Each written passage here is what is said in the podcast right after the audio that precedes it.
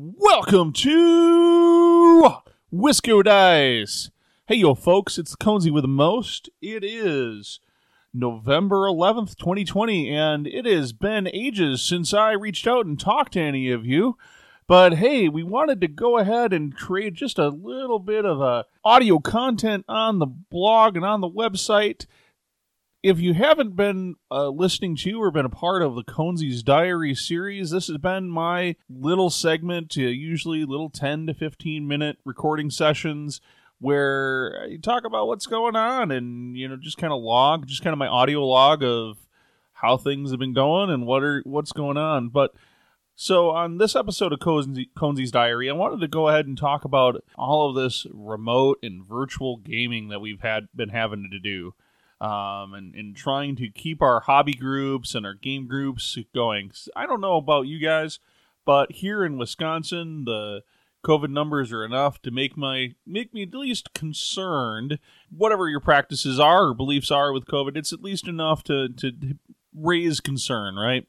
So, what that's done for most of us is made our gaming experience be remote or virtual or or you know not in person or trying to do things outside or outdoors with masks and things like that. At least that's been my experience. You know we got together this this spring got to play some batman outside. You know we were all masked up and uh, that's batman the miniatures game by Knight Models and it was a lot of fun but we only got to do it one session and then you know it's now it's turning colder and and we're having to look at what can i do at home to keep my game group going keep the hobby and people excited and keep everything, uh, you know, moving forward. First off, I'm just going to say that I am extraordinarily blessed to have a, a wife who loves playing board games and, and, games in general as much as I do.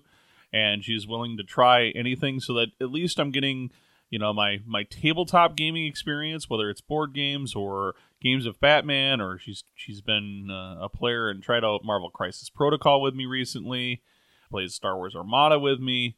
You know, it's great.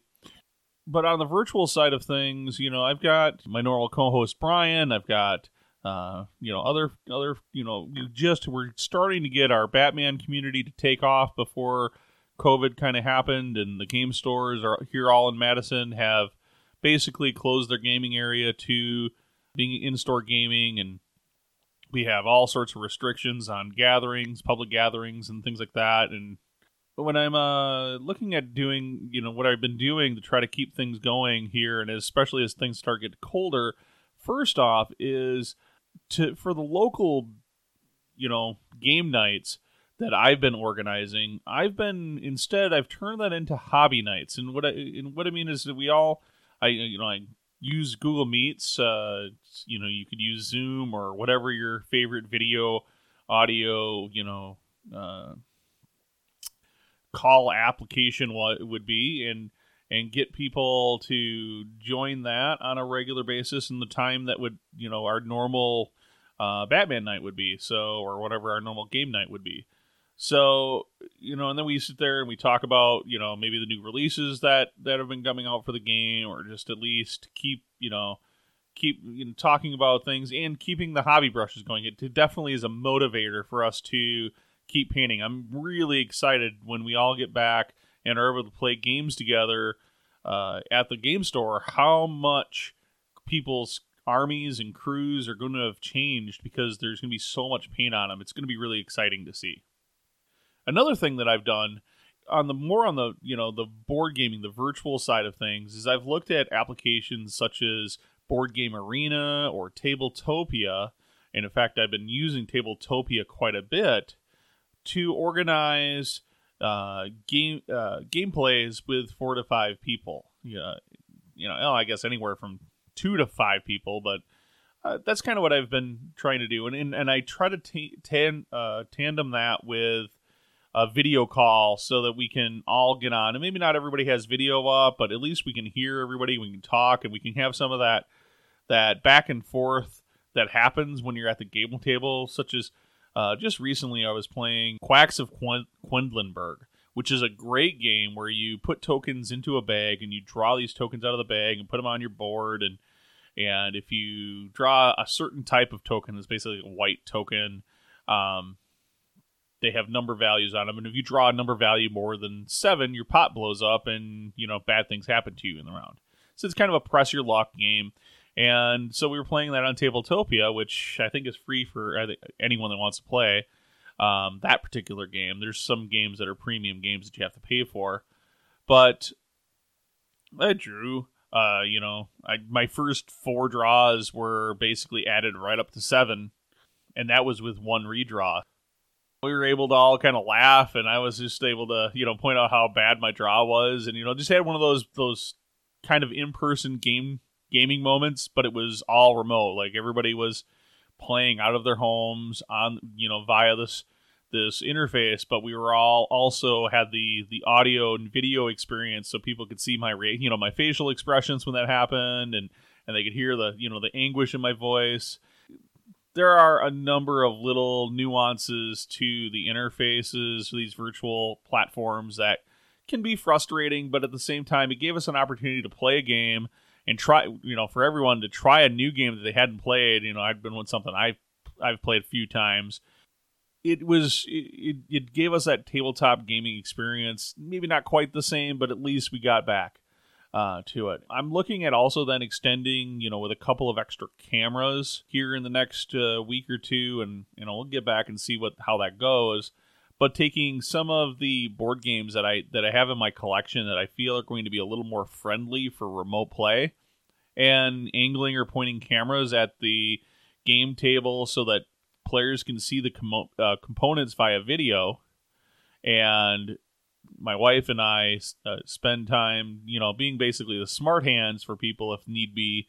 Uh, as we play out, you know, various games. So we're going to try that here soon as well.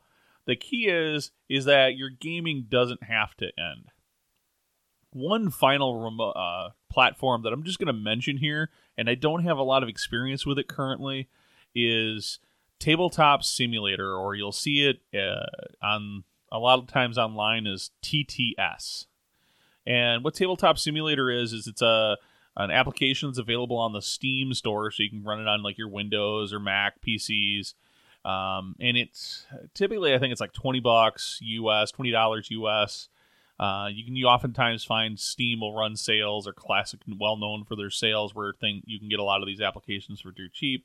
And what Tabletop Simulator has is I think there's some paid for mods that you can get to it, but there's a lot of community mods out there for it as well. And you can use a platform like that to to also be kind of the virtualization engine. And a lot of people have done is they've used that to convert into their miniatures gaming as well. So I'm going to get mods set up so that I can play Batman and probably Marvel Crisis Protocol, and I might even look at doing some bolt action on it, um, and see if I can get those to work and see how you know how the functionality and gameplay works, and if you know if it's you know lots of people are using it, and yeah, I think it's breathed a lot of life into some of the games out there um, that would otherwise, you know, maybe you know, the, maybe have been overlooked. So, you know, we're going to give that a go this winter and and see how things go, and hopefully, you know, in the you know not too distant future, you know, next six months to a year or so, or maybe less, uh, we'll be able to get back to our you know more normal lives and see do more in person gaming and and uh, that kind of that kind of thing as well. So Anyways, that's the diary for today, November 11th, 2020. And if you enjoyed this, make sure that you check us out on our website at wiscodice.com. There's been a ton of changes that have been going into that website, blog articles that are going up at least once to twice a week uh, at this pace, or right now, sometimes more. Also, hit us up on Facebook, Instagram, Twitter, hit us by email. There's all sorts of ways you can contact uh, the group, the podcast, and let us know what you think.